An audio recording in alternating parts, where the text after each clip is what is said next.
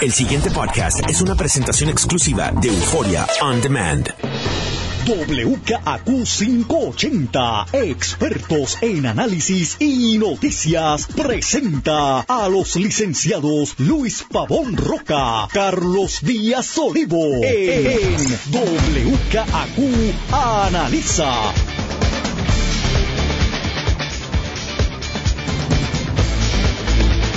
Muy buenos días, amigas, amigos. Soy Luis Pavón Roca. Les doy la bienvenida a WKQ. Analiza a don Carlos Eduardo Díaz y Olivo. Don Luis Eduardo Pavón Roca, buenos días. Mira, eh, ¿por dónde tú quieres empezar? Podemos empezar por la Yupi. Un poco ya lo, lo tocamos en, en, eh, en el bocadillo de, de pasadita. Eh, antes de eso, quiero recordarle a todo el mundo que este jueves estoy en Bahía Urbana, el programa de la semana pasada que terminó siendo en Metropol por las lluvias.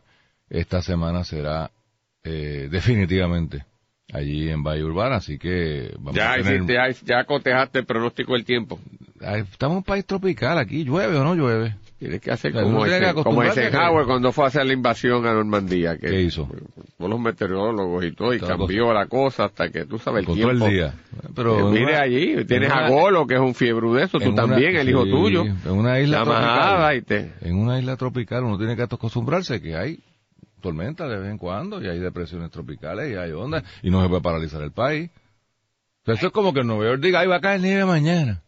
Ay, Dios sol y mío. lluvia. ¿Ah? Sol y lluvia. Hay sol y lluvia, a veces más, más lluvia, a veces más sol. No estoy diciendo con esto que haya que desatender cuando hay una verdadera emergencia, pero este es el único país que llueve y entonces hay que cancelar el trabajo, hay que cancelar clases. que- porque se inunda todo, Luis, Pues bien, tapones de pues. madre, desde- Pues entonces te que- quedas atrapado en un sitio que porque atender- es una hay- cosa insólita. Hay que atender el que no se inunden las casas, que hay que elegir gobierno que hagan su trabajo. Mira, Mira. rápidamente entonces, eh, para tocar de nuevo el tema de la universidad y, pasar a otro, yo lo que te quería puntualizar es... si, si quieres, yo No, no, no, pero que creo que hay una- no mensaje que hay que dar que es importante. La universidad es un centro académico, un centro intelectual y obviamente... Centro de Desarrollo Económico Potencial. Pero sí, pero, pero la, la, la cosa, ¿verdad? Eh, de discusión de ideas, de conceptos, la intelectualidad, el, el centro cultural, en este caso de Puerto Rico, eh, pues eh, eh, es innegable. Pero ese no es el problema, y no sirve que no, no sea importante actualmente en la universidad. La universidad lo que tiene es un problema de naturaleza económico grave, grave, grave. Y eso yo creo que no nos hemos percatado los universitarios del todo. Y mientras no lo podamos atender de inmediato y percatarnos y estar conscientes, pues no, no vamos ni siquiera a poder atender el otro aspecto, porque para cumplir esa misión cultural, y- ciertamente tú planteas con toda la razón, también económica, hay que atender la reestructuración económica. Y eso conlleva tomar una serie de decisiones que se han postergado, que no se quieren tomar, y conlleva un cambio de cultura universitaria. Así que yo creo que el gran reto del nuevo presidente es ver cómo logra eh, guiar a esa comunidad universitaria a manejar la nueva realidad que enfrenta para con las restricciones que como país nos ha tocado vivir en este momento histórico, la universidad a su misma vez se reinventa ante esa realidad y logra también cumplir la función importante que tiene. Y eso, Luis, eh, no, están conscientes allí y hay una fuerza, pero qué rayos, si la tenemos en el resto del país, que, que, que se niegan y, prefieren que las cosas sigan como si nada hubiese pasado. Así que e- eso para mí es lo más fundamental eh, y, y de inmediato. Yo le doy la bienvenida, no conozco a este señor, le doy la bienvenida y creo que habla bien del comité de búsqueda, de búsqueda que hayan traído a alguien de afuera del sistema. En Puerto Rico tenemos la mala costumbre, yo creo que enfermiza costumbre, Provincia, de provincia, de, de de- provincia, de que el- la mejor credencial de un presidente de la Yupi es que haya sido producto de la Yupi. No. Digo, habrá buena gente que Sí, y, sea- que, y que viene de ahí. Por eso. Eh, es profesor Es también. de- profesor de ahí. Y ha toda su vida ha vivido ahí. Eh, yo me acuerdo cuando un presidente se decía que gateó por aquí. Pues yo creo que eso es lo que lo descalifica. O sea, en, en las grandes universidades del mundo, de las cuales muchas están en Estados Unidos, precisamente el criterio es el contrario. En Harvard no van a contratar a un egresado de Harvard como profesor de Harvard. A menos que haya estado en otro sitio y se haya, como dicen por ahí, ranqueado. Tú te vas a Stanford, al otro lado del planeta, estás 20 años, te conviertes en full professor y entonces y solo entonces podría ser que te den una cátedra en Harvard. Así que para mí lo veo bien, ¿no? Ingeniero, buenas credenciales, eh, Rensselaer, eh, Purdue, o sea, muy bien. Pero, pero, pero por eso mismo yo espero entonces más de lo que yo oí esta mañana.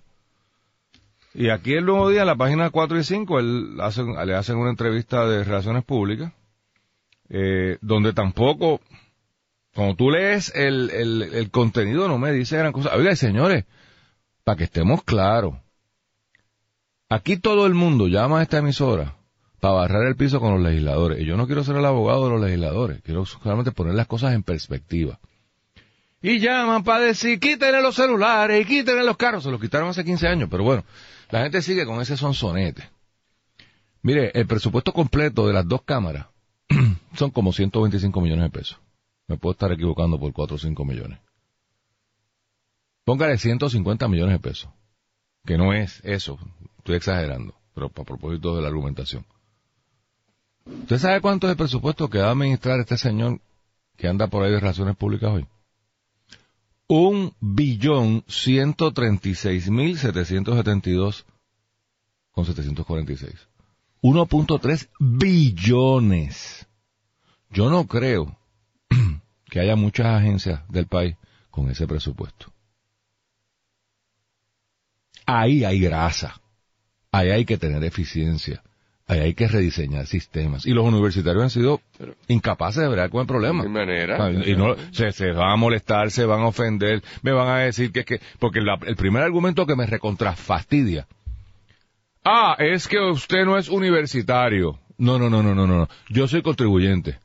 Y esos chavos son de los contribuyentes de Puerto Rico. Y aquí se ha creado esta ficción de que la autonomía universitaria, y yo defiendo la libertad de expresión y la libertad de cátedra hasta el último momento, hasta el extremo que usted quiera. Estamos hablando de billetes y estamos hablando de cómo se gastan los billetes. Y todos los ciudadanos de Puerto Rico tenemos la autoridad ¿ah? de bregar con los fondos públicos y de criticar los fondos públicos, cómo se utilizan o cómo se mal utilizan. Y si ustedes tuvieran un sistema de excelencia, como lo fue en un pasado, pues uno tiene que tener más cuidado. Pero hoy día, que no me hablen de excelencia, porque la oferta tan recientemente como la semana pasada estuvimos en un evento de la Interamericana que mostraba excelencia. Yo no estoy diciendo que no puedan, yo no estoy diciendo que no tengan la capacidad, lo que estoy diciendo es que hace falta alguien que coja esa joya, la pula, la ponga bonita y presente eso al planeta y la ponga a producir, a producir producción intelectual, producción económica, educación que tenga sentido, que sea práctica, que su gente cuando se gradúe consiga empleo. Si no, ¿de qué estamos hablando? Y se miró esta gráfica, lo mencioné ahorita, Carlos. Yo no sabía que Utuado tiene 841 estudiantes. El promedio de recinto son como 3.500. 3.000, 3.500, sacando a Mayagüez y a, y a Río Piedras, que son los más grandes. Es una escuela pública, Luis. Entonces, ¿cómo es, es que es, se... Es una ofensa, es una tirada a, a ¿Cómo al tú pueblo? puedes justificar no. todo un andamiaje? Yo no estoy diciendo que quiten los programas únicos que puedan tener Utuado, de nuevo, para que no me... Porque aquí este tema es bien sensitivo a mucha gente. Yo estoy consciente de que en Utuado hay unas ofertas agrícolas que no hay en Mayagüez y que no hay más ningún otro recinto. Lo que yo estoy cuestionando es, digo yo, yo estudié en Tulane. Tulane tenía en el área de y estudié biología. Mi bachillerato es en biología. Había en Tulane y hay fuera del recinto de down, de Uptown, en las Cínsoras por allá, en los, en los Bayou, en los pantanos. Donde tú te perdías. Sí, yo cogí clases allí, de biología. Eso explica tantas cosas. Sí, yo sé. Hemos llegado a la, a la Meterte en un raíz río- del problema. Meterte en un río lleno de, de culebras y, y, arañas y esas mío. vainas para sacar unos pescaditos para estudiarlo de ronca. Pues, Tulane tenía un programa, pero de primer orden. Pero no era un recinto, tenían un programa allá, había tres profesores, había un apoyo administrativo, porque la gente iba a hacer experimentos allí. ¿Cómo tú me vas a justificar a mí? Mire, deje el programa que sea, que sea único, que no pueda hacer. ¿A cuánto está Utuado de Arecibo? ¿20 minutos? No, nada. Como media hora. No. Utuado de Arecibo.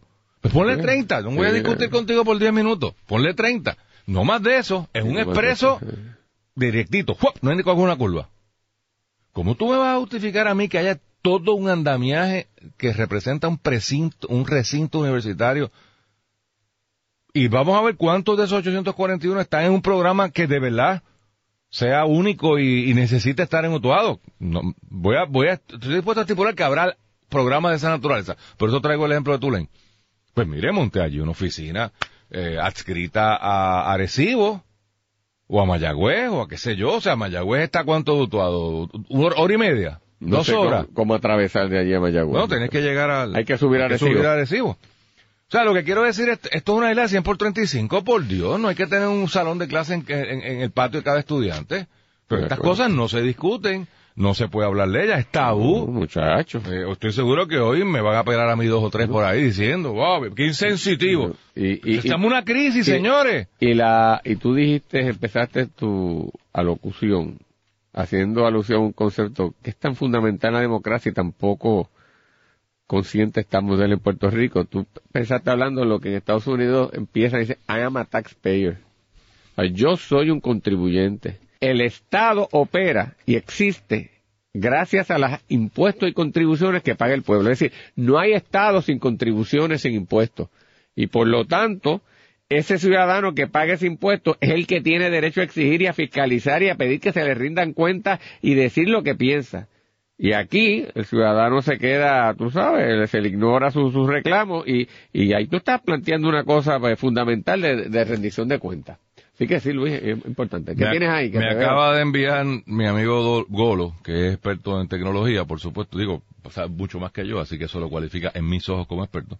Eh, una pantalla de, esas cosas de Google o de una vaina de esas que dice que de Arecibo a Utuado a las 9 y 14 de la mañana, o sea, ahora mismo, son 32 minutos. Y estamos en rush hour. Por eso, 32, 32 minutos. Sí, sí, sí. Entonces, ¿Está ahí al lado? Pues mira, que, que responda Autuado Arecibo en términos administrativos y tú tienes allá en el field, pues lo que haga falta, eh, la, gente haga falta responda administrativa a quien sea, pero tú sabes, sí, estoy de acuerdo. Mira, Luis. Cuéntame. Eh, eh, viendo... Quiero que me expliques ahorita algo. Sí, pues vamos ahora, porque hay varias cosas que hay que explicar. Uno, estábamos tocando en el bocadillo también pues yo no me acuerdo si fue fuera del aire, pero en el momento del bocadillo, estás mal, uno, estás mal, uno se confunde aquí entre, entre los bocadillos internos o externos. yo creo que fue fuera porque yo no Relacionado a las multas de auto fue fuera del aire. Fue fuera del aire. Pues que tú sabes que eso ha sido un tema eh, de amplia discusión con respecto a los cargos sí, no. eh, y, eh, que, se, que se han impuesto al, a los ciudadanos. Surge un problema en términos de, de quién es la responsabilidad eh, si es de la empresa privatizadora que opera el sistema, si es del propio gobierno, etcétera, y te voy a dejar a ti para que abundes sobre eso. Pero quería introducir en esa discusión otro elemento, y es que la Junta de Supervisión Fiscal se ha metido en esto. En lo, en los En, en lo relacionado a eso, porque había una serie de proyectos considerando rebajar las multas eh, que había sobre las posibles violaciones o uso cuando no estaba cargada la tarjeta y la Junta básicamente ha desautorizado que no está de acuerdo con que se rebaje las multas. Yo no creo que eso fue lo que dijo la Junta. Bueno, básicamente habló sobre ese particular y, que eso porque comprometía los ingresos. pero, pero, perdóname, pero ahora te digo yo. Lo mismo, pero cuidado, cuidado. La multa esencialmente es una sanción de, índole penal o cuasi penal. Si hay algo más consustancial al ejercicio de política pública de parte del Estado, es decir, cómo castiga a un ciudadano que ha transgredido la ley, ya sea con la, la restricción de su libertad o la imposición de una sanción económica. Que a mí la Junta ahora se me meta a decirle que tú no le vas a rebajar, que, que el Estado y los legisladores puertorriqueños y el Ejecutivo puertorriqueño no pueden como política pública considerar un ajuste en la sanción de la transgresión de una norma eh, de conducta social porque se pierde ingreso. Mire, es una barbaridad. Es decir, que si ahora alguien viola la ley, una de las maneras de recaudar ingresos es ponerle multas y sanciones económicas más altas. Cuidado. Porque el, el ejercicio de la política penal, y esto no es estrictamente penal, pero tiene una dimensión, es una cosa muy seria y no puede estar supeditada a la cosa de generar ingresos. O sea que yo lo que te quiero decir aquí, me parece a mí que si aquí hay un problema, eh, y por eso que te dejo a ti para que abunde sobre eso, sobre una eh, operación indebida y unos cargos injustos a los ciudadanos y una eh, facturación eh, a veces inexplicable o abusiva, eh, y el Estado considera corregir eso e incluso bajar la sanción económica, Luis. Tú, no me vengas a decir que, ay, no, porque se, se, se, se, pierde dinero, porque en esa sí que no se la puedo comprar a la Junta. Dime tú qué.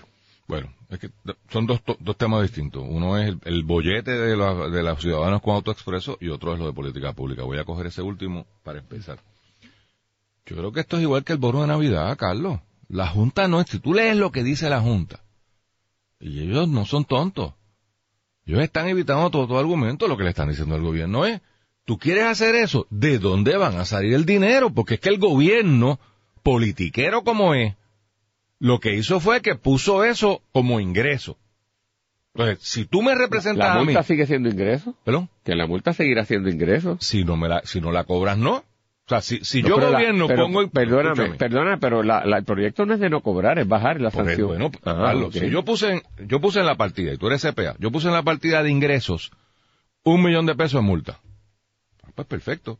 Ya está. Hay un, hay un plus, un millón. Pero te pregunto yo, porque esto es lo fundamental. Yo no puedo creer que en ese millón o estimado de ingresos se haya puesto una facturación impropia e ilegal, porque entonces es, ese, la pues, que pues, estaba, pues ese supuesto, ahí está el pues, problema. bueno, pues entonces el problema es del supuesto.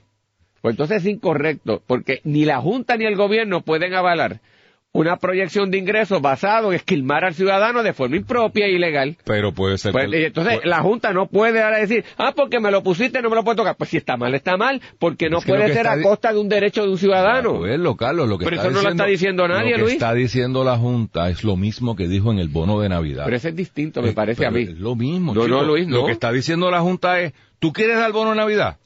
Pues dalo pero ¿de dónde va a salir el billete? Tú quieres, pero, o sea, tú quieres darle un break a los ciudadanos con la multa. Lo que te estoy diciendo es, tú puedes hacer lo que quieras, pero... Los números tienen que dar. Cuadra. Pero una cosa distinta es que yo apruebo un bono de Navidad y quiero pagar un bono de Navidad que no puedo dar.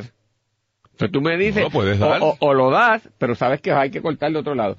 Otra cosa es que tú me digas a mí que hay que seguir, o sea, que, que, que hubo un, un, un análisis de unos ingresos basado en unas multas que transgreden la legalidad del Estado. Nadie ha aceptado eso, eso que tú acabas de decir no lo acepta ni el gobierno. ¿De qué? De que hay una transgresión, lo que dicen que es una irregularidad. Bueno, yo he oído personas de todos los extractos sociales, de todo el país, y gente muy seria, muy seria, diciéndote, mira, esto es una barbaridad, esto es así, etcétera. El problema existe. Pero el gobierno lo puso. la pregunta es pero al gobierno, Pero si el gobierno, ahora te digo lo yo. Puso ahí. Ah, entonces yo lo metí en la cárcel y como está en la cárcel y va a venir unos ingresos de que me va a pagar el operador que está en la cárcel por mantener esa persona allí, pues entonces yo no lo puedo sacar, aunque sea libre, aunque si no se pues, es una barbaridad. Sácalo. Pues por eso. Pero aquí pues la cosa, hay, que sustituir el ingreso. la cosa económica no tiene. Ah, o sea, que se quede descuadro el eh, eh, presupuesto. En la, sanción penal no puede ser, chico, que lo buscan los ingresos de otro lado. Pero Sácate a cuatro batatas,